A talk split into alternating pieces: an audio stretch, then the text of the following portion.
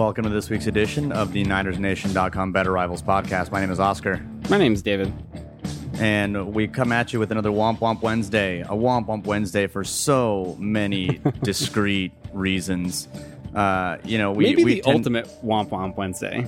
Uh, yeah, I think We may never get more Womp Womp than this. Yeah, absolutely. Um, here's here's all I'll say on you know the the the country and the election because I think that happened recently. Um, whatever you're feeling is probably okay. Process it whatever way that you want. Um, but if you're happy and you want to keep this going because you thought it was a great win, then you know get active and do that. If you're unhappy because you hate the way it turned out, then get active and do that. Don't sit on the sidelines. Politics is a contact sport. So go do your thing, whatever that thing may be, uh, and then find someone uh, and hug them. Just because you know what you might need it. So let's get to the rundown because we've got some stories that we got to talk about. We missed last week. Uh, we took a bye week as well. Uh, did not lose the bye week, contrary to popular opinion on the Twitters. Uh, that is impossible. Although, if there is a team to do it, it would be the 2016 San Francisco 49ers. Let's start first with a, a story that's not yet in the rundown. I was going to type it, but then just didn't have time to. And that was this uh, this story from KNBR, and the title was Source. Chip Kelly and Trent Baalke are going to have a reckoning or a collision course at the end of the year. Um, and that was pretty much the crux of the story. And it was just like, well, they're going to kind of have at it for whatever reason. And we're not sure what that looks like because Baalke might be fired. I thought it was interesting because it was the first, uh, the first leak, I think, of that nature. Uh, and then, of course, a couple days later, we have this whole Baalke and Chip Kelly have a great working relationship. So we're, we're beginning to see the the rumblings of something going on at 4949 Centennial. We're just not sure exactly what. the the thing that's weird is it doesn't like this didn't even really seem very leaky to me. Like this isn't similar to what happened like with with Harbaugh and like the whole year of of crap that let like ultimately led to him getting fired. Um, it, it it like didn't imply that there's anything bad happening right now. It's just that like oh, there's going to be something that happens at the end of the season because uh, something has to happen. Like I, I I don't know. Like yeah, I mean almost certainly things aren't going to stay exactly how they are now, right? Like the the likelihood. I mean, I think there's a lot of things in play, and we've talked about a lot. Like that, nothing really surprises us with this team uh, at, at this point. Like uh, they're they're so far into the Tyson zone that like I don't even know what we we call them at this point. But We still haven't come up with a good replacement name for that, and I think it, we should just call it the York Zone. Either that or the I, Logan uh, Zone. Yeah, I God, I don't know. Um, but it, but the I think likelihood of both of these guys still being around in 2017, right, is probably uh lowest or you know at least among the lower scenarios it could play out. So yeah, I mean something's going to happen. Like I think that's pretty reasonable and uh, a, a pretty logical conclusion to come to. I don't know what this report, you know, if you want to call it that, uh, you know, does or accomplishes at all. Yeah, it was curious at best, but I don't think. I- And we've this is the position of the podcast and has been for some time. More than likely going to see a change, uh, but what that exactly looks like, we're not 100% sure. So let's get then to a bit sadder or maybe not so sad news. Uh, it- basically, the injury front. Arik Armstead's season is officially over. The team placed him on injured reserve as a result of his shoulder injury. Uh, and then in other injury news, Will Redmond uh, is not activated from injured reserve, activated his practice window. Coaches said he was about 65, 70%, or 75 or 80%, some arbitrary percentage that the coach made up about the health of his knee. And so he has been shelved. That brings the grand total to a number of starts from Trent Baalke's all ACL team to one. That was Tank Carradine at the beginning of the year. And there really are only two left on the roster. One was Reaser, and of course the other is Tank Carradine. But at the end of the day, I think given the way the season is turning out, all you can really say is eh, it's probably for the best that these players get shelved because there's no reason to put them in harm's way. Yeah, I mean, especially with Armstead, right? Like you would assume that even uh, if there were to be some sort of massive change, you know, with the the GM, the coaching staff, both, um, that he's still a, a player that's you know young and talented, and still likely going to be somebody that whatever new regime came in is is likely going to want to build around defensively. Like he's going to be. Uh, you know, likely I think a cornerstone piece. No matter what happens, uh, it would be pretty surprising for them to kind of uh, you know, move on from him, uh, even even with a new, you know, general manager and everything. So, uh, yeah, I think looking at his long term health, uh, keeping that in mind is certainly important. So, it, the, the, this season's going nowhere. Obviously, there's no reason to have him out there. Uh, he wasn't very effective when he was out there. The Redmond stuff is more just like, oh, of course, like of course this is what happens. Of of course this is the end result for uh, taking a player that had a torn ACL in the draft again. Like, of course. It's exactly what you would expect, and it's exactly the outcome at this point. And it's just more potentially mediocre cornerbacks for the team to play with next year. And at this point, I think with Redmond coming back next year, I think Dontae Johnson, we're gonna we're gonna need some other vaguely sexual name to lean on for the Better Rivals drinking game next season. But you know what? I'm up for the challenge. I'm definitely uh, 100% straight for that challenge. We will find a way. We will find a nature finds a way. What did we learn from Jurassic Park? Nature finds a way. So let's get to this Saints recap then.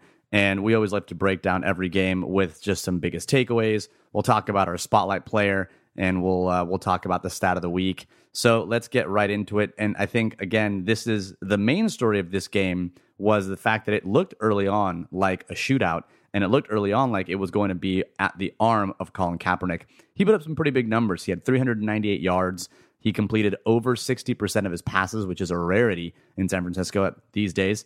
And it's he threw for 398 yards, second most passing yards of his career, behind only the 2013 opener against Green Bay. And it's only the second time this season, the second goddamn time the 49ers have even topped 200 passing yards. Yeah, not 300. J- J- uh, 200. J- yeah, 200. Yep. Jay mm-hmm. Ajayi has more 200 yard performances running the ball than the 49ers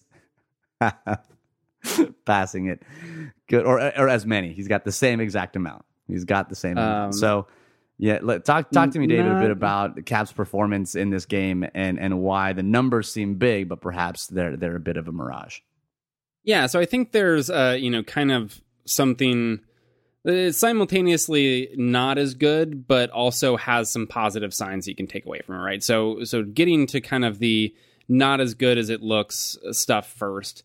I mean, I think uh, a, a, big part of it is one, we saw some issues continue, right? The accuracy continues to be a major problem for him, um, and, and, really had a number of throws that just weren't all that close, like that that were pretty off target. Um, and then he had a lot of those yards come from uh, what were ultimately like very short, easy, not impressive throws, right? When you're uh, w- when you're looking at this from the quarterback's perspective and, and trying to I guess for lack of a better term, like grade how he's doing, right? Like judge that performance. You have to consider a lot of different factors. And part of it, when he's throwing the ball behind the line of scrimmage and that goes for 50 yards, like that's not really uh, uh, much to do with him or his performance, right? Like that didn't really contribute to the success of that play a whole lot. So uh, when you look at some of the specific numbers, so in this game they had a lot of big plays. Um, you know, as you would expect for a, a near 400 yard passing performance, six plays uh, that went for a total of 20 yards or more. Those six gave us a grand total of 216 yards, so 54% of his overall total uh, on just those six. But on those six throws, 182 of those yards came after the catch. Um, only two of them traveled more than 10 yards in the air. And when you looked at the other four, so those two were both to Garrett Celek. Uh, and then the other four actually had nearly identical yardage uh, total and after the catch. Uh, like two of them were actually thrown behind the line of scrimmage, the the kind of fly sweep looking play to Patton, uh, and then the touchdown pass to, uh, to to Harris was behind the line of scrimmage as well. So you you had nearly all of that production coming at the hands of one, some of the 49ers skill position players, uh, you know, making some things happen after the catch, which is a really weird sentence to say right now. Uh, and then, you know, also the Saints defense being really, really bad. And I think, you know, you have to have that qualifier in there. Uh, it's obviously still kind of a, a, a, big deal and kind of a change of pace for the 49ers to even have success against bad defenses. So, uh, again, I think that's a, a kind of a notch in the positive column there. But, you have to you can't really look at this performance without mentioning that qualifier. Um, well, I think even and one of the things that I saw too, I remember when Cap threw that swing pass to DuJuan Harris, and I was about to tweet something along the lines of, "Oh man, that was a great decision by Cap to kind of go to his check down because he knew that Yeah. everything was covered and and it was a great pass and allowed DuJuan to get out um, because the Cap was getting some pressure in the pocket." And then I stopped myself and I thought, "That's actually just what like regular quarterbacking looks like." That, Right, that that's like- just normal. We shouldn't say like, "Oh, that's really that's a really great decision by Cap." No, that should be the expectation for a quarterback to feel that pressure, know where your outlet is, and throw the ball to that outlet that allows them to make a play. So I, I agree that yes, the ball doesn't travel that, that or I rather we shouldn't make it like, oh, it's such a, a great throw. That's just what basic quarterbacking looks like. And it's been a while since we've seen it in San Francisco. It's been a couple years. So I think when we see that, we're like, oh, that's so great. When in reality, it's it's just what normal should look like. Yeah, and I I think a lot of times, at least for me, when I'm when I'm watching Kaepernick play, especially, um, I I try to kind of compare to what he's done before, right? Areas, you know, have a pretty good feel at this point for what he does well, what he doesn't do so well, um, and so you mentioned things like that, like finding the check down, right? Like, yeah, that should be a pretty normal thing for him. It never has been, right? Like that's never been a thing that he's done consistently, even when he's been playing very well uh, early in his career. So you, you know, again, you can take some positive signs there, but it, it ultimately, like, was this a, a an overly impressive performance from him just because he threw for 400 yards? No. Um, but kind of moving to, I guess, some more positive things and looking at how uh, those yardage, like how those yards came about due to some things that they were doing offensively. Uh, I think there were some good things to th- there that you had. So one that we've been calling for, I think, for for most of the season now, uh, Yep. has been kind of the the use of some more RPOs or run pass options. Um, this was something that we expected to see fairly heavily, you know, from the time that Chip was hired, because this is something that he's done, you know, all throughout his career. Uh, and we just didn't really see it a whole lot early on. Um, you know, it was there every once in a while. You get maybe one or two a game, but it wasn't really a major part of the offense. And I think we saw them take a step towards that being a more significant part. Um, you know, this week, Patton had a couple of uh, pa- passes that went for pretty big gains um, on on run pass options there. So they had some success, and it it really sets up some easy throws for your quarterback, right? Like uh, a lot of teams are going to be playing man coverage, going to be loading the box up a little bit because they know that the 49ers want to to try to run the ball at least, even if they're not going to be all that successful with it. Uh, and their passing game just really hasn't you know been much of a threat. So there's no reason to play uh, many snaps with two safeties deep. So you you see you know a lot of these single high man coverage looks. And if you can get them biting on the run, I mean, you can get some very, very easy throws for your quarterback that pick up positive yardage. So we saw that in this one. Um, similarly, We also saw more yeah. play action, right? yeah, absolutely. I mean, so in the first two weeks, it was kind of surprising. They uh, first two weeks that Kaepernick was back as starter, I should say, um, less than twenty percent. Um, you know, just shy there of of the total dropbacks came off of play action, um, which is a, a relatively low number for Kelly. Like usually, his teams are, uh, you know, a little closer to like the thirty percent mark is is kind of where they hover. Um, and that was where we saw them get to this game. So uh, he was using play action on just under 29% of his dropbacks.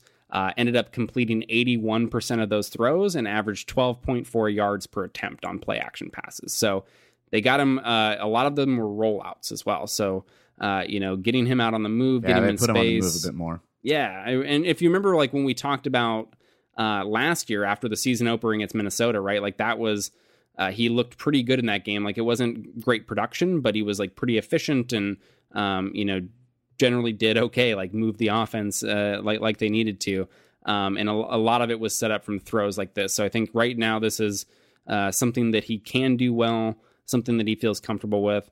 Um, and these are the sort of tweaks that again can can help your offense get a little bit more production, even if it doesn't mean that you're getting uh, all that much better play from your quarterback.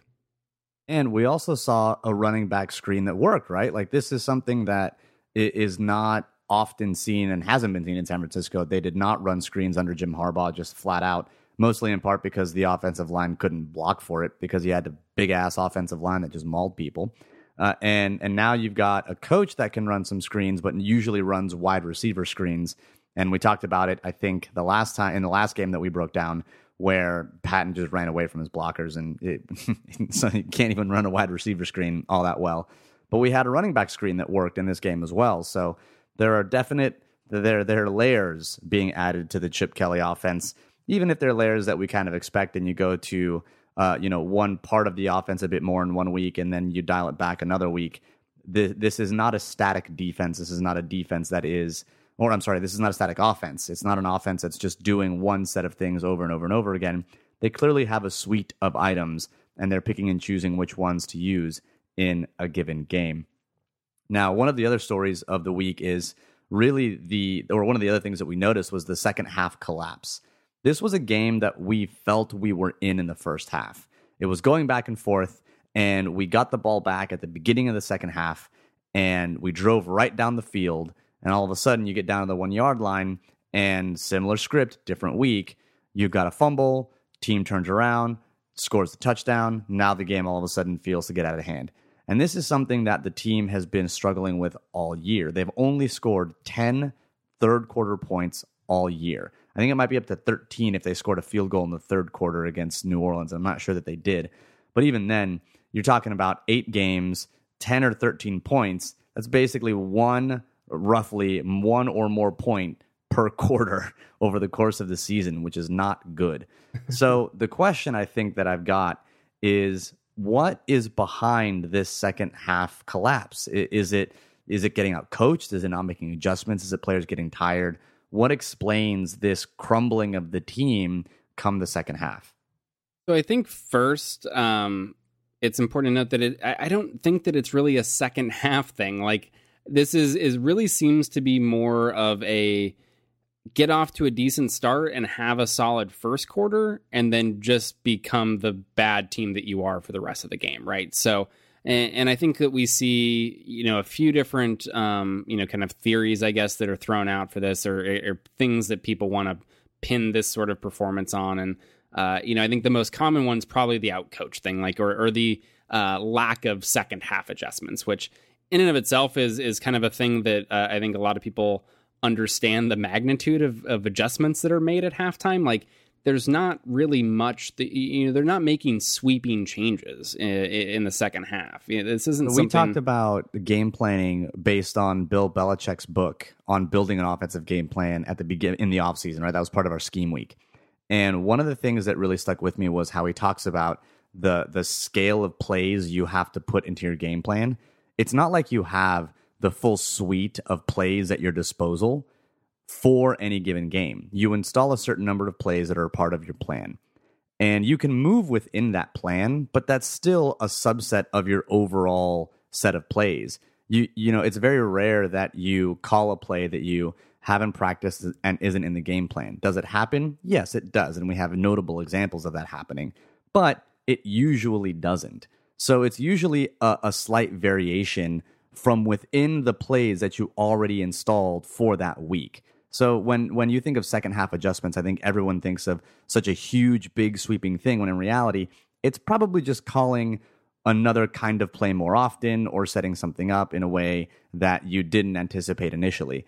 Um, and, and, so it's not as big or as huge of a deal as I think most people make it out to be. Like it's some panacea that's going to solve all. Yeah, I mean, I think usually the sort of things that you would be looking at, right, is like, okay, maybe against this particular defense, uh, we want to lean pretty heavily in the run game on inside zone and this new counterplay that we've been kind of running this year. You know, those are kind of going to be our two core um, run plays. And then after the first half, we see that they've made some adjustments to the counterplay. So, okay, maybe we're not going to go to that quite as often in the second half. We're going to lean more on the inside zone, right? So it's it's little things like that. Like they're not making sweeping changes. They just don't have time. Like this, just there's you you listen to players talk about how halftime goes, and a lot of times like they don't even speak to coaches at halftime. Like the the coaches get in there, they try to you know talk about what what's going on, talk with their position groups maybe a little bit, and it's like there's there's like five ten minutes in there that they have to do these sort of things and then they're back out on the field like and now they don't have to deal with an elevator getting stuck right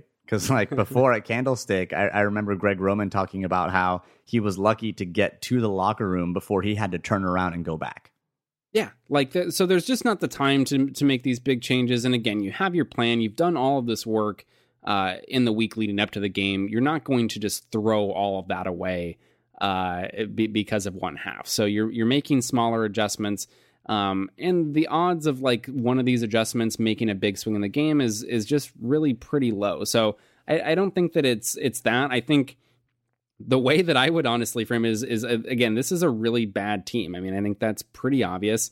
Um, the fact that they're competent at the beginning of games for even a quarter sometimes, like that to me is a kind of a minor miracle. Like the fact that they're able to find something uh, that that can have this team like this offense move the ball for a quarter, uh, or this defense stop anyone for a quarter uh, is is really kind of more impressive to me. I mean, obviously you can look at that however you want to, and you can you can take whatever perspective you'd like, but uh, I, I don't know that there's a right answer there. Like I don't think that there's one thing that you can point to um, as to why these sort of trends are happening beyond like this just isn't a good team. They don't have good players, and this is what bad teams look like.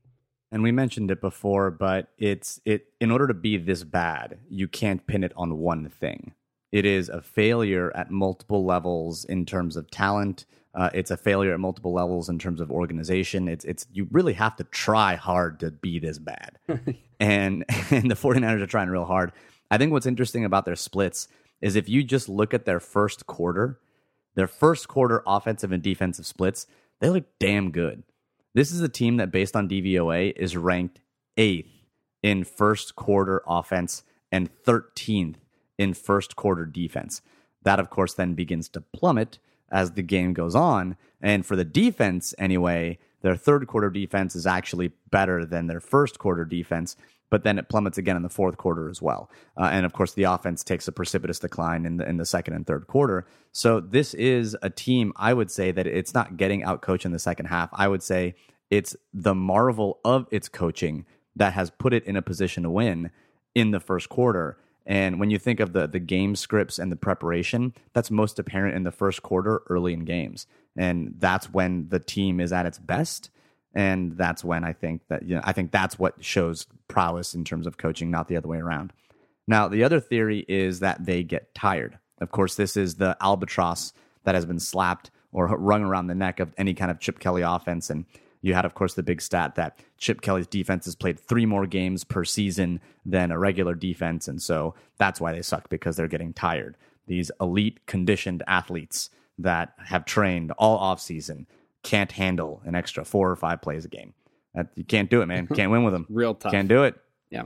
It is. Uh, so dug a little bit into the number of plays that they're running compared to league average. And in the first half across the league, teams are running about 31 point about they're running 31.6 passes about 32 32 plays sorry 18 passes 13 runs uh, so about 32 plays a game the 49ers are seeing a little north of 36 plays a game uh, and they're seeing more running plays than they are more passing plays across the league you're seeing a 60-40 pass run split the 49ers are seeing a 55-45 pass run split and and you're like, okay, well, look, they're getting five more plays a game. That's probably why they're they're so tired come the second half because they're playing five extra plays.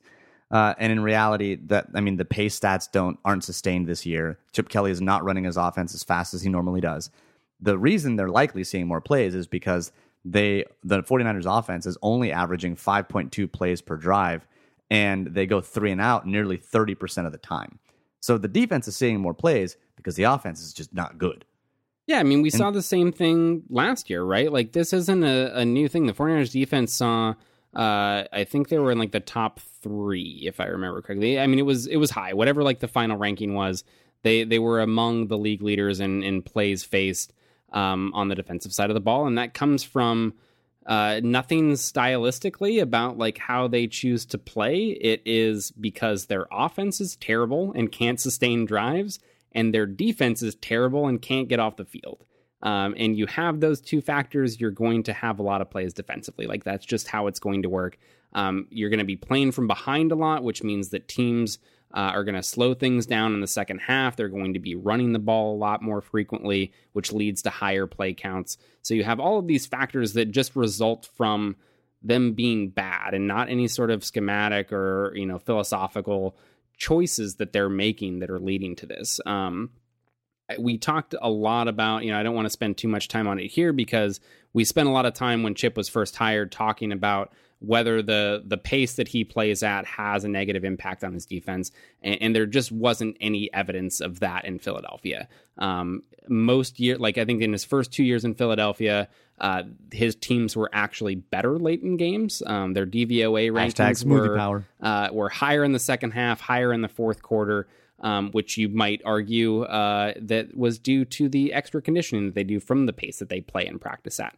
Um, not sure that I want to draw that conclusion entirely, but hey, it's something to, to, to consider there. So, um, yeah, there's just not a lot of evidence that it had that sort of negative impact beyond the overall um, play counts. They didn't have a higher number of injuries. They were one of the healthiest teams in football each year that he was in Philly. Um, so I don't think that we can draw a lot of conclusions from the numbers that we're seeing this year beyond again, this is just a bad team. So, long story short, at the end of the day, all of the platitudes you want to use at the beginning of one of these sentences. The team's just not very good. The chances are they're not getting out coached. As a matter of fact, it's coaching that's sustaining any kind of first half success. Uh, they're not really getting tired just because there's not they're not seeing an outsized number of plays such that it would increase it would increase their drop in production in the third quarter. Um, it's just probably they're not very good. So let's get to then the spotlight player of the week. And this is someone that I noticed actually get some defensive stops in the run game. It's not something you see often at this point. If a running back facing the 49ers defense uh, is hit anywhere near the line of scrimmage, you're a little befuddled. You're baffled. You're, you're wondering why. And the reason why this week was because of the return of one Mr. Glenn Dorsey. This is a defensive tackle who is now seemingly back to close to health or full health and he had three stops this week against the New Orleans Saints, and uh, that's good. I think it just further proves the point that it's not like it's. I mean, it's it's partially I think Jim O'Neil and his defense at this point, but he it's certainly not helping that the 49ers just don't have good players in the trenches to stop the run because when you do see one like Glenn Dorsey, he actually does stop the run. Yeah, I mean, he's one of the only guys that uh, I think has looked even average, you know, against against the run, which is a pretty high bar for this run defense right now. Um, so yeah, I, I, think you know it's kind of noticeable when he's in there. Uh, unfortunately, like with run defense and the and why like even those occasional stops, right, or like one player um, being a quality above average run defender, just really doesn't move the needle that much, is because you know how much uh, run defenses really just relies on the entire front, like doing their job and filling filling the gap assignments. Um, and getting off blocks and doing everything. And, and, if you have one guy even, you know, kind of mess that up and uh, either misses gap responsibility or fail to to disengage from a block, like you're, you're going to give up some big gains. So.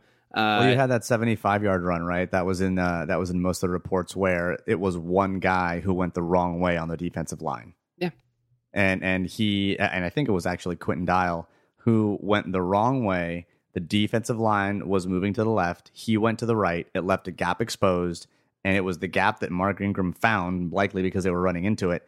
Uh, and again, so just happenstance, and all of a sudden you've got a 75 yard touchdown run because yep. one it's, guy it was not that simple. Gap. Like uh, it, it, that's all that it takes. And, and, a lot of times I remember talking early um, because early on I didn't think it was like necessarily this complete and, and total failure, right, of the front seven to stop the run. Like, oftentimes they were doing a fairly solid job, and you saw some decent individual performances, right? Like, I think um, Buckner was a little bit better against the run early on. You know, Dial was a little bit uh, better in those early weeks. And so you see some players like that, like Dorsey now, um, that are doing a decent job and, and are kind of filling their responsibilities. Um, and it's just not enough to to get it done because you know you have one of those breakdowns and you you have big runs that that result. So um, yeah, I thought though it was uh, it was definitely encouraging to see him in there and to see somebody you know doing something positive. Uh, though I guess you know our stat of the week this week, I feel like we've had quite a few run defense related ones. It's hard to really move away, but uh, it just continues to be kind of uh, hilariously bad at this point. So, according to ESPN stats and info, uh, the 49ers are now the first team in NFL history, NFL history, to allow a 100 yard rusher in seven straight games. Um, Love it. Let's cool do it. stuff. Let's find rock bottom, drill a hole, and get further down uh, because that's how we roll as San Francisco 49ers fans. So, that about wraps up the the game against the Saints. It is again another story of I think you know coming up against a, a bad defense, you expected to see some production from the offense, and that's exactly what you saw. It wasn't enough because Drew Brees is playing out of his freaking mind again. The guy's playing bananas football. Also, And four this is a- turnovers. um, that yeah, exactly. that helps. Yeah, being uh yeah, you're not going to win if you if you don't win the turnover battle. So, all in all, I think it's the game that played out just about how we expected and here we are. 1 and 7. Feels like number 1 draft pick heaven. If we could just get Cleveland to lose a freaking game. Lose a game, dude. So I'm sorry, gonna- win a game. gonna- It's the other way around. It's the Obviously, other way. get to uh, to the, the the upcoming game against the Cardinals here, um, which probably isn't going to go well because that's how things are are going at this point. Um, just quickly though, like, is there a single game left on this schedule that That's you winnable? can think they that, that, that they will win? I mean, I think it'll probably happen just because you know shit happens sometimes. Um, but I don't know which one of those games. Like so the the the slate that we have left, which now and this is again, this was we we're just finishing the stretch that was supposed to be better. Winnable. Yeah. Right? Like so we just had of the last uh let me see, uh five games here, four of them were at home. And two of them came at home to the Bucks and the Saints who aren't very good. Came against a, you know, a down year for the Cardinals. Um and then, you know, their one road game was against uh against Buffalo. So uh, you know, this was the stretch here where they didn't have to travel a whole lot, getting some kind of not great teams at home, uh, and they couldn't capitalize. And now over the rest of the year, so we've got what one and got seven, 8 so games left. Yeah, you've got 8 games left. five on the road. Yeah, Two of them, yeah, only only three of them are at home.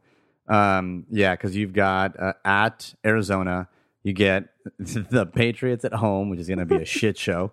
You got the Dolphins, the Bears, the Jets at home, the Falcons, the Rams, uh, and then you've got the Seattle Seahawks at home. Honestly, I the only game on this slate that I think is winnable is against the Rams because Jeff Fisher going to Jeff Fisher, and I think I think maybe the Jets. Although I think Matt Forte is going to he's probably going to get 200 yards against the 49ers defense.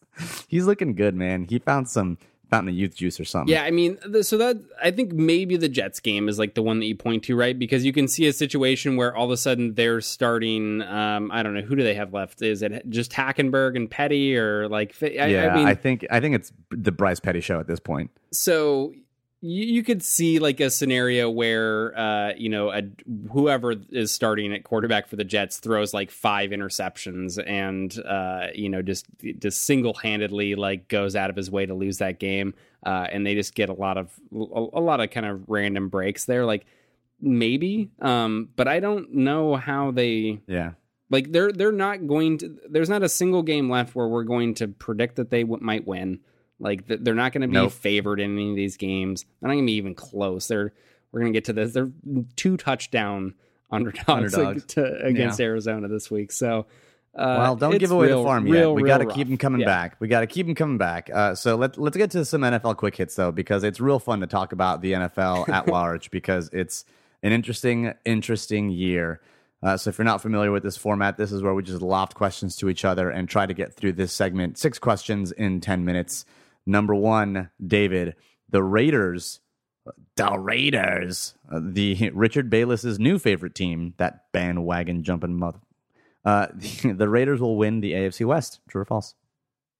I think you kind of have to go true at this point. I mean, uh, you know, they've they've looked good. I don't know that they've looked quite as good as their their record says, but those wins are banked. You know, like they they have those um, already in in the book. They're not going to lose those seven wins. Like. Uh, and they have, I think, wins over each of their divisional opponents already, right? Like they have. Let me pull up. Oh no, they did lose to Kansas City, so maybe you know you can see that one. But they they beat Denver already, um, beat San Diego. So I mean, they're certainly in a good spot. Um, Derek Carr looks pretty solid. Like, yeah, I, I, think that's a pretty uh, realistic probability at this point. Uh, this is not the next question, but it's one I'd like to slip in. Does Derek Carr wear eyeliner? I mean, it, uh, maybe. Like, you, right. I don't. There's a greater than zero chance that he wears eyeliner. Yeah. Greater than zero chance. Jesus. All right. Uh, question number two. I'm going to go ahead and tackle the first three. Question number two uh, the AFC West, we're going to stay in that division. They will send three teams to the playoffs. True or false? Oh man, let me quickly look at the standings here. What do we got? Okay, so all three teams Um, have six wins. You've got, I think, Yeah. the both the Raiders or all three of the Raiders, the Chiefs, and the Broncos have six wins. Of course, the Raiders are on top because they've got the wins. Two, I think they're two and one in their division. Uh, but then you've got the Broncos and you've got the Chiefs.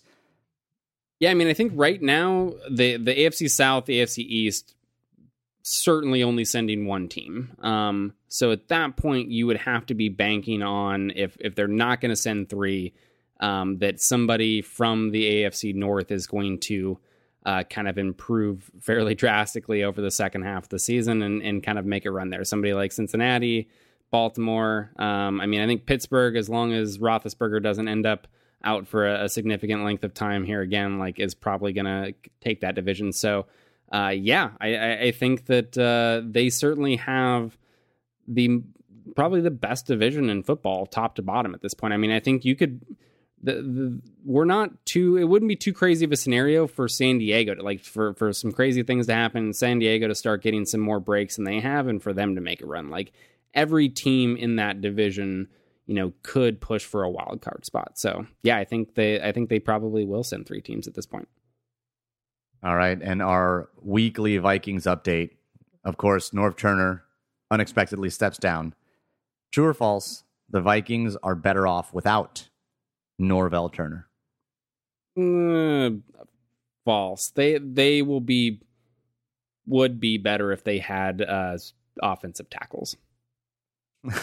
If they just had them, if they existed, they would be better off. All right. Do you want to switch over and start asking questions, or you just want to have me go through the last three? Um, let's uh, let's let's switch it over. So, um, let's do a little bit of fantasy football talk here. Uh, should you trade for Todd Gurley? I mean, obviously things have not gone well um, for the Rams and for Gurley. He's the only guy that we've held under hundred yards this year, um, which is a miracle. So, uh, do, do you see that uh, that that kind of flipping over the second half? Is this a, a buy low opportunity, or is is he just kind of suck because of everything around him? Everything name recognition wise says absolutely. Um, go and get him. I'm I'm not sold on the proposition. Here's why. I think if you have two good running backs and you're looking for like a flex spot or something like that, you go and get him. Here's here's the case for going for Todd Gurley. He's going up against defenses like New Orleans, Atlanta, and San Francisco. New Orleans, despite their what they did in San Francisco, is not a very good defense. Atlanta is giving up a ton of yards to the air to running backs in San Francisco. Well, he could throw up 200 yards. But at the same time, only guy we kept under 100 yards, right? Didn't have success in at Levi Stadium. Is probably going to be a little different uh, in in St. Louis or I'm sorry in Los Angeles. So I would say if you need a flex and you need to get like 10 or 11 points from your flex and you're okay with that, do it. Trade for him. Buy it. If you're looking at him to fill in like an RB1, RB2, stay away. Go get like Jacquizz Rodgers or something when he comes back or Doug Martin, something like that. Yeah, I don't want any part of that. Um, also, another NFC question. So, uh, true or false? New Orleans, um, who is now four and four, will catch the Falcons at six and three currently. Fa- everything I know about the Falcons says that they are paper tigers because that's what they've been every single year. And I think that Atlanta has Atlanta is a bad matchup for New Orleans because Atlanta needs a team that can go toe to toe and score 36 points. And New Orleans can do that. And they're one of the few teams I think that can do that. And and they can match them score for score. New Orleans also in, in the first half of the season had the ninth hardest schedule based on DVOA. That now goes to 24th. So if you're looking for that team to have that that storyline, it's like, oh, it's the second half surge, and they put things together, and they're rallying behind Drew Brees, and he knows it's its last go, and Sean Payton loves Molly, or whatever the hell the storyline is going to be.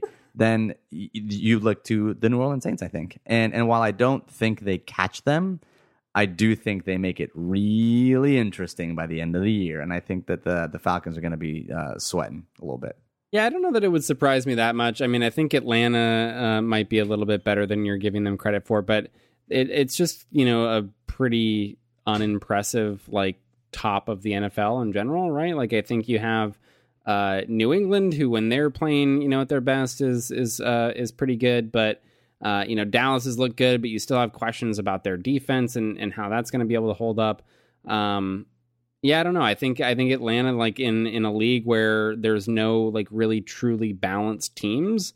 I think their offense is good enough to you know compete with the the level of competition that they have. Like I think they're more likely to hold up uh, facing defenses like the Eagles, like the Vikings, like the Seahawks um, than than some of these other teams in the NFC. So I, I think they kind of hold on there. But yeah, I mean, at, at, this point, just with the quality of competition in the NFC, like it wouldn't surprise me that much to see that gap narrow.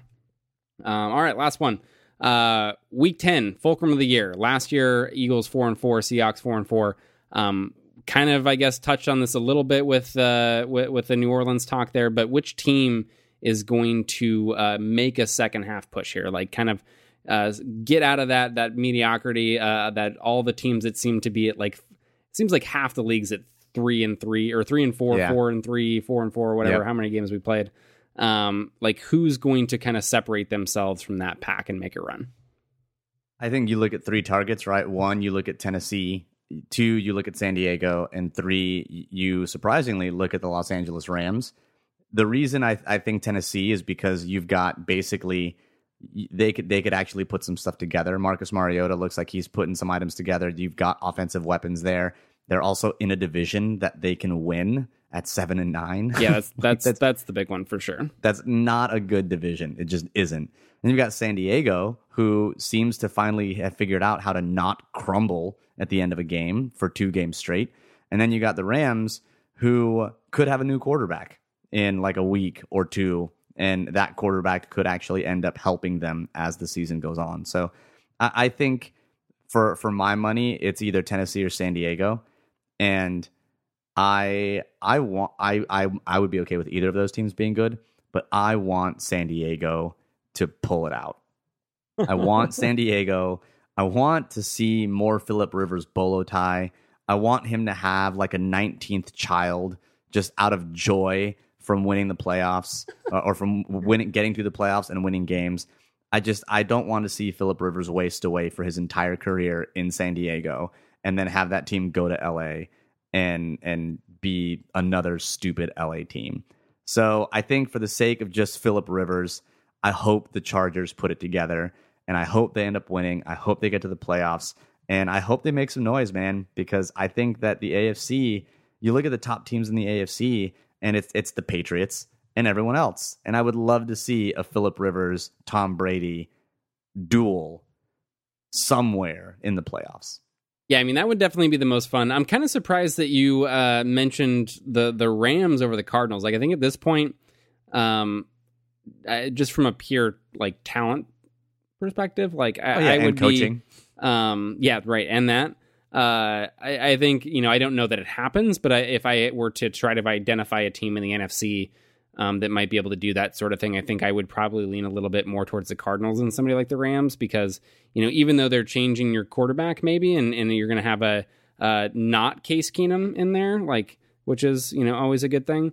Um, they're still you know inserting a rookie in there, which uh, is is kind of its own separate animal. Um, so I don't. Yeah, I don't know. I think there's there's not a lot of great candidates there. I mean, San Diego's got a tough road.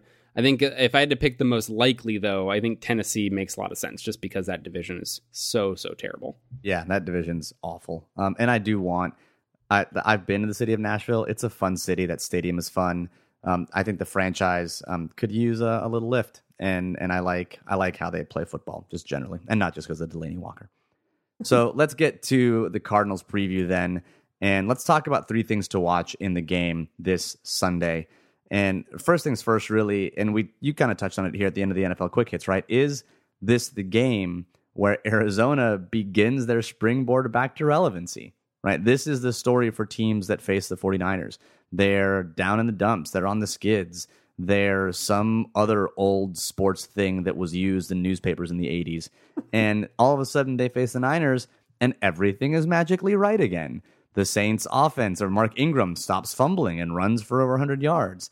You've got a team that's bouncing back. You've got Arizona now who has been relying desperately on their defense and really they're a team that their point differential indicates a 10 win team um, and they don't yeah 10 or they're, they're on they're on track or not yet on track for that because of the tie so is this the game where we're like well here come the cardinals and it's on the back of the 49ers yeah, I mean, I don't know uh, that it leads to necessarily the the long term success, maybe, but I, I think it's going to be a good first step. Like it's it's going to go pretty well for them this week. I think. Uh, I, I mean, I, you could see somebody like David Johnson running for like just all of the yards, like just getting getting every one of them. Uh, like uh, like a 200 yard game, like really wouldn't be that out of the question. Um, you know, against this team with the the shape that front seven's in, it looks like they're already bad uh, and underperforming defensive line against the run.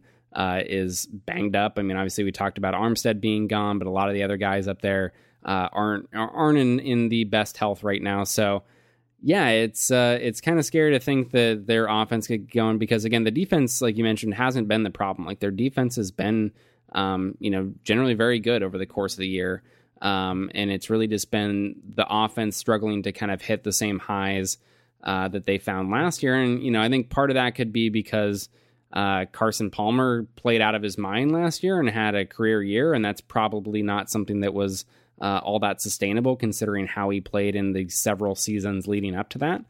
Um, so you know maybe their their ceiling isn't quite as high, but you know they're obviously I think going to look pretty good in in this game, and and kind of you know who knows whether that allows them to find their rhythm a little bit and uh, and kind of carry that on throughout the rest of the season. I think what will be curious for me is whether or not Bruce Arians decides to be stubborn and continue to pass the ball because at times in the first game, you're sitting there and you're like, David Johnson's getting like six yards a clip. Why are you dropping back to throw? Why are you? Oh, oh you're you're throwing again. That that seems weird. You're, you're throwing again. That seems weird. because Bruce Arians is you know channeling the magic of the Kangol, and he's going to throw the ball because Bruce Arians is going to Bruce Arians. And I wonder if that if that really is what affords the 49ers defense a reprieve because there's no reason for the team to throw the ball. There just isn't against this defense. Keep doing it until they stop you. And, and, so I'm most curious as to whether or not Arizona is going to try and be stubborn and try and get back to Arizona Cardinals football, which is, you know, kind of the closest thing to chuck and duck we have nowadays. And they're going to try it, and it's not going to be as effective, and it's going to let the team hang around. And now all of a sudden, you know, you, you maybe have a team that explodes for seven points in the third quarter and makes it close. oh God. um.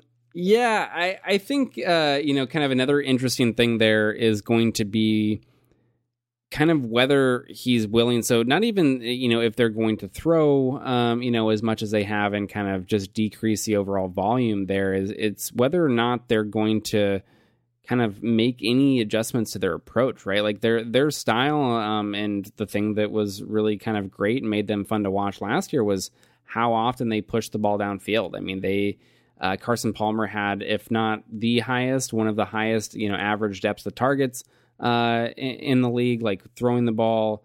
Um, you know, generally, like I think his average was over ten, so which is is pretty kind of crazy. Not not very often do you see quarterbacks, um, you know, above the ten yards um, per attempt mark in the air. So yeah, they're they're pushing the ball downfield. They want to throw vertically. Um, there's not those aren't easy throws, right? Like those are um, require a lot of things to go right for you to complete those at a, a high level and be able to do that consistently. Um, and everything, you know, again, broke right for them last year, and and uh, they were all kind of on the same page, and they have a great group of receivers, and Carson Palmer played out of his mind, and all kind of worked together. Um, but now you know there's there's not a, a high margin of error there. So now when you see Palmer not playing quite as well, um, you know those downfield throws aren't there as much. And so do they they make some adjustments to that? Do they try to you know mix in some easier stuff just to to be able to help them stay on schedule and kind of move the ball a little bit more consistently? Or you know again like you mentioned, is he stubborn? Does he just kind of continue? We're going to do what we do and um, you know, not really think to make adjustments based on how their personnel is currently performing. One of the players to watch for me in this game is is really just a collection of players, and that's going to be the pass rush. It, I found it interesting that the 49ers are actually ranked pretty like average in terms of pressure rate. They're not getting to the quarterback because I think they're tied for 26 in total sacks. But this is another year where they seem to be able to get a little pressure on some quarterbacks, but they're not able to get home. And against an offensive line it, with the the Cardinals that has been again hit with injuries, they're underperforming, and a quarterback that is not exactly mobile you could have a game where they actually get to the quarterback and they actually get some sacks. So I'm curious whether or not you think that the combination of Bruce Arians kind of trying to stick to this Bruce Arians thing then also leads to more sacks, which again can keep the 49ers in the game. Yeah, I don't know that it will, you know, lead to like because one thing that I'd really like to see. I mean, the Arizona offensive line hasn't been uh, you know, necessarily great in pass protection. I think that, you know, they've been average, you know, maybe a little bit below average in terms of the amount of pressure that they're allowing. Um, so I, I, think that it wouldn't be out of the question for the 49ers to, you know, generate some pressure and, and bother Car- Carson Palmer a little bit.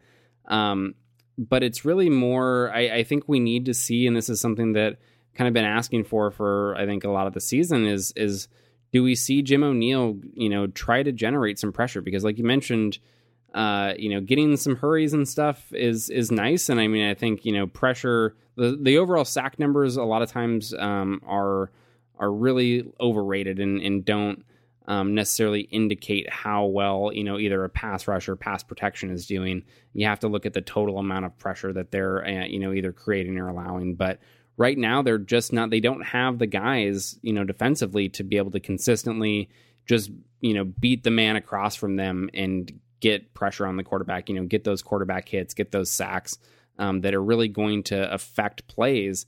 Um, and so I want to see are, do they attempt to, uh, you know, do anything from a, a blitz standpoint to try to generate more pressure, right? Like the one strength of this team, like, and, and I put strength in air quotes there, like one of the better aspects has been actually the pass defense. Um, you know, they're not terrible there. I think they're 19th currently in pass defense DVOA. So, uh, which is kind of where we hoped this defense overall would get, right? Like they yeah. kind of started to play better at the end of last year. I think they were they still finished like 27th or 28th, but they were like 21 uh, 21st in uh, weighted DVOA, which puts a little bit more uh, weight towards games at the end of the year to let you know how teams are finishing the season. So they started improving, and we hoped that that would kind of carry on, uh, and we would see a defense that ended up somewhere around average. And uh, obviously, the run defense has been a, a, nightmare, but the pass defense has kind of done that. You know, they've they've been right there. Um, they haven't been, you know, getting destroyed in the passing game in ways that they did at points last year. So, you know, I think you maybe just with how this team's constructed, maybe you want to put a little bit more pressure on that secondary and try to send a couple guys, uh, you know, extra after the quarterback and see if you can, uh, you know, increase your your pressure numbers there, get some more sacks, you know, end a few more drives early. All right, so we're going to call an audible here, and we're going to do a quick buy or sell on a couple of ways you think the game is going to break. So I'm going to ask you to buy or sell kind of a, a statistic point as to how you think the final game stats are going to go, and then we'll get to the overall predictions, and then we'll call it a show and get back to hugging loved ones and or puppies and or drinking and curling into a fetal position and crying. Uh, so buy or sell, the Cardinals as a team will have more than 180 rushing yards.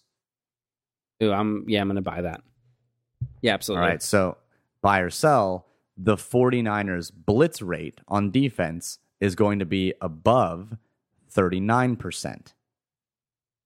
Uh I'm going to sell. I mean, I think it should be, but uh, you know, at this point, based on what they've done, they haven't been really getting all that close to those sort of numbers. Um, so, uh, so I'm going to sell that one. All right, buy or sell. Of course, last game, Larry Fitzgerald torched us uh, and really, this is the should Oscar start Larry Fitzgerald in fantasy question. Is Larry Fitzgerald going to get more than 15 fantasy points in this matchup?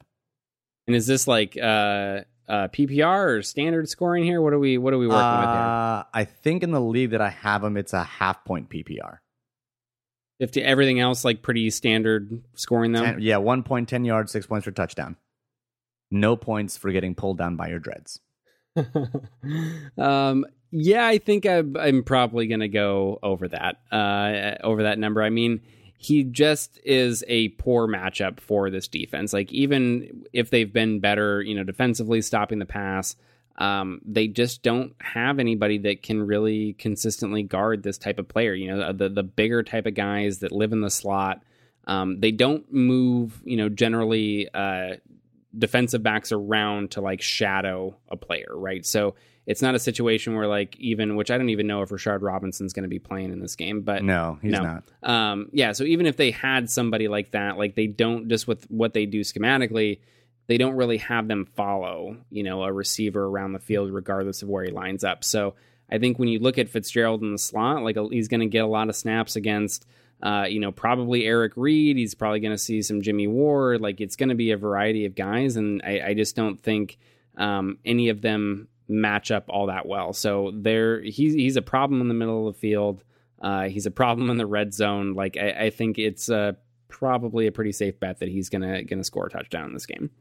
And then finally, of course, the the last time Colin Kaepernick faced the Cardinals, it was admittedly the worst game of his career. Two pick sixes, four interceptions total. Is Colin Kaepernick's final quarterback rating at the end of this game above 78? 78. Um yeah, I, I think we'll go. I think we'll go slightly. I don't think it's by much. I think we'll go a little bit over that, but um, I yeah, I think that he and with this offense too, and like a lot of things they do, like they're they're generally fairly safe with the ball. Um, you know, sometimes you know uh, Kaepernick decides to think that he can use the force and throw the ball through a player. Um, which yeah, what was that? That was on that stupid interception. He saw that he was like, "Oh, I saw the linebacker the whole way. I thought I could beat him with a throw by throwing it at his face." Which is is uh, questionable. Uh, looking at the tape as to whether he saw that guy. I mean, he is. I don't think he saw him in. Uh, like I you, think he's you look locked at in, the and it was it was uh, a uh, it was a gap blitz pressure, right? So he's up at the line. I think Kap thought he was blitzing and was going to throw behind him, and then the guy dropped into coverage. Yeah, I mean the the really crappy thing about that play in particular was uh, they they were in basically like a, a cover zero. Like there was no help anywhere, and if he would have just waited, right, waited for the the second window, so rather than trying to fit it in there in this super tight window in front of that linebacker that was dropping, if he waits for the two players um, that are coming across the middle there uh, to clear that defender, like there's a big gain there. Like Van, I think was, I forget which tight end it was, McDonald or Celek, that was uh, coming on the dig right. It was a little bit deeper, um, wide open, like and nobody in the middle of the field because again, there's just no help defenders um, with with the defense that New Orleans was running there. So. Uh, yeah, and you look at that, you know, the end zone cam there on the all 22, and you see where his head's going. And I mean, it is immediately over to that receiver. Uh, it really doesn't look like, I mean, obviously you can't tell for sure, but really, really doesn't look like he saw that guy at all. All right, final question, really quickly before we get to our predictions, is does Colin Kaepernick get more than 65 rushing yards this game? That's a good number. Um, I think it ends up around there. Uh, I'll go. Um, I'll go over. I think he probably scrambles enough to where to where he gets over that number. Um, because I don't think that we're going to see many receivers getting all that open in this game like there were uh, against the Saints defense. So I think that that part's going to change a little bit. I think you see him pull it down and take off a little bit more often. Um, so yeah, I think uh, passing yardage goes down back again, probably under 200. Uh, rushing total goes uh, back up to where it had been before last week. All right, so let's get to our predictions then on the season. We didn't pick in week one or week nine. We had a bye week as well. Uh, David, you're four and one straight up, one and four against the spread. I am five and zero oh straight up, two and three against the spread. Vegas line has Cardinals uh, at basically two touchdown favorites, 13 and a half points, and the 538 win probability is at 85% for the Cardinals. So give me your final score prediction uh, and whether or not they cover. Um, I think they are going to cover. Uh, at, at, this point, it's just hard to imagine, even if they keep it closer for like a decent chunk of the game. Like it, it, it's just these they've struggled to do it for all 60 minutes, right, and stay close, and these teams just uh, ultimately pull away at the end. Uh, and I think that's what we see from Arizona. Like I, I think that they're going to be able to move the ball offensively and, and put some points on the board. Uh, I'm going to say something like, uh, let's go 34 to 17. So you oh they are going to cover. They're not going to they're not the the Cardinals are going to cover. Yeah, I think. The, yeah, I think the Cardinals are going to cover. Yeah. Yeah, I, I agree. I think the Cardinals cover. I think it's a loss in the desert, um, and and it's not it's not going to be pretty. Uh, so yeah, it's just going to be uh, it's going to be one of those seasons, y'all. It's going to be one of those seasons. So I think that about does it for this week's edition of the Better Rivals podcast. Uh, I will try and get an article up actually on Friday where we can discuss some more of these third quarter collapse items and figure out what the hell is going on there. Uh, David, where can they find you on the Twitters, my friend? That's going to be at David Newman with an underscore. All right, they can follow you at David Newman. You can always follow me at Better Rivals. And uh, it's good to be back. Remember, uh, find a neighbor, find someone, uh, give them a hug. I think uh, America needs it, just in general. That's going to be our, our uh, I think maybe our call to action is uh, Yeah, hashtag hug it out. yeah, hug it out. Absolutely, not tug it out, hug it out. Uh, and uh, I mean, yeah, if you need to tug it out, you know, go. You do you. You do there's you. a, there's that that would literally be it. You tugging it out would be you doing you. oh man! All right. Well, thanks for tuning in to another episode. Uh, enjoy the game because it will suck. And as always, go Niners.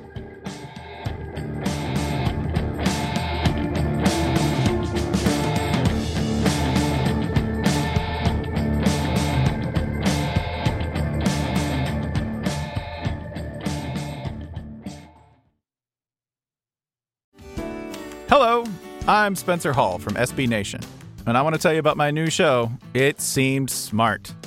It Seems Smart is a show about people doing things that, for some reason or another, seem smart at the time. Those things might include doing a little cocaine and driving a bike up a mountain. Or, I don't know, maybe racing 100 miles per hour across the country in the middle of the night with no one's permission. Or even stealing a bat from an umpire's room in a Major League Baseball park. Check it out, and if you like it, tell a friend. I'm Spencer Hall. Don't do anything smart.